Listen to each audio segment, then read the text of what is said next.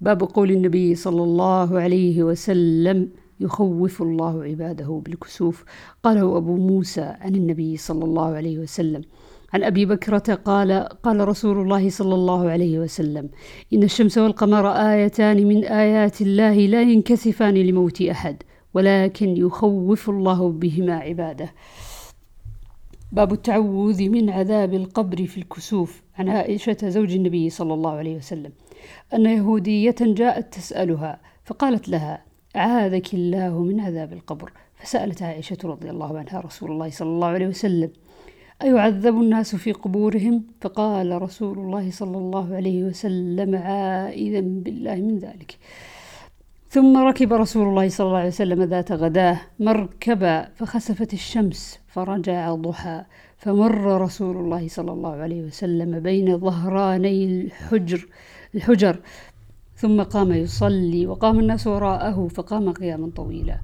ثم ركع ركوعا طويلا. ثم رفع فقام قياما طويلا وهو دون القيام الأول. ثم ركع ركوعا طويلا وهو دون الركوع الثاني. ثم رفع فسجد. ثم رفع فقام قياما طويلا وهو دون القيام الأول. ثم ركع ركوعا طويلا وهو دون الركوع الأول. ثم رفع فسجد ثم قام وهو دون القيام ثم قام وهو دون القيام الأول ثم ركع ركوعا طويلا وهو دون الركوع الأول ثم رفع فسجد وانصرف. فقال ما شاء الله أن يقول.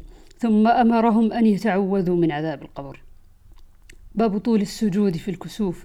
عن عبد الله بن عمرو أنه قال لما كسفت الشمس على عهد رسول الله صلى الله عليه وسلم نودي إن الصلاة جامعة. فركع النبي صلى الله عليه وسلم ركعتين في سجدة ثم قام. فركع ركعتين في سجدة ثم جلس ثم جلي عن الشمس. قال وقالت عائشة رضي الله عنها ما سجدت سجودا قط كان أطول منها. باب صلاة الكسوف جماعة. وصلى لهم ابن عباس في صفة زمزم وجمع علي بن عبد الله بن عباس وصلى ابن عمر. عن عبد الله بن عباس قال انخسفت الشمس على عهد النبي صلى الله عليه وسلم فصلى رسول الله صلى الله عليه وسلم فقام قياما طويلا نحوا من قراءة سورة البقرة ثم ركع ركوعا طويلا ثم رفع فقام قياما طويلا وهو دون القيام الأول ثم ركع ركوعا طويلا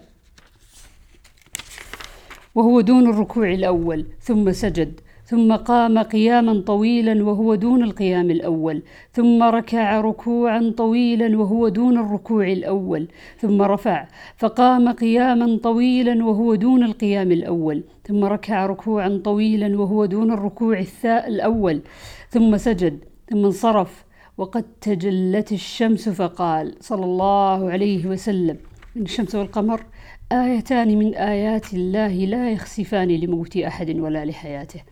فإذا رأيتم ذلك فاذكروا الله.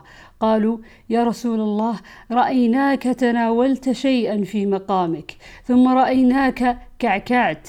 قال صلى الله عليه وسلم إني رأيت الجنة فتناولت منها عنقودا ولو أصبته لأكلتم منه ما بقيت الدنيا وأريت النار فلم أر منظرا كاليوم قط أفظع ورأيت أكثر أهلها النساء. قالوا بما يا رسول الله؟ قال بكفرهن. قيل يكفرن بالله؟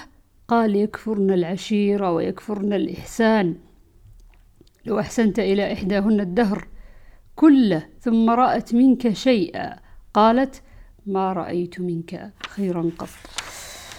باب صلاة النساء مع الرجال في الكسوف عن أسماء بنت أبي بكر أنها قالت أتيت عائشة زوج النبي صلى الله عليه وسلم حين خسفت الشمس. فإذا الناس قيام يصلون وإذا هي قائمة تصلي. فقلت ما للناس؟ فأشارت بيدها إلى السماء. وقالت سبحان الله. فقلت آية؟ فأشارت أن أي نعم. قالت فقمت حتى تجلاني الغشي فجعلت أصب فوق رأسي الماء. فلما انصرف رسول الله صلى الله عليه وسلم حمد الله. وأثنى عليه. ثم قال ما من شيء كنت لم أره إلا وقد رأيته في مقامي هذا حتى الجنة والنار.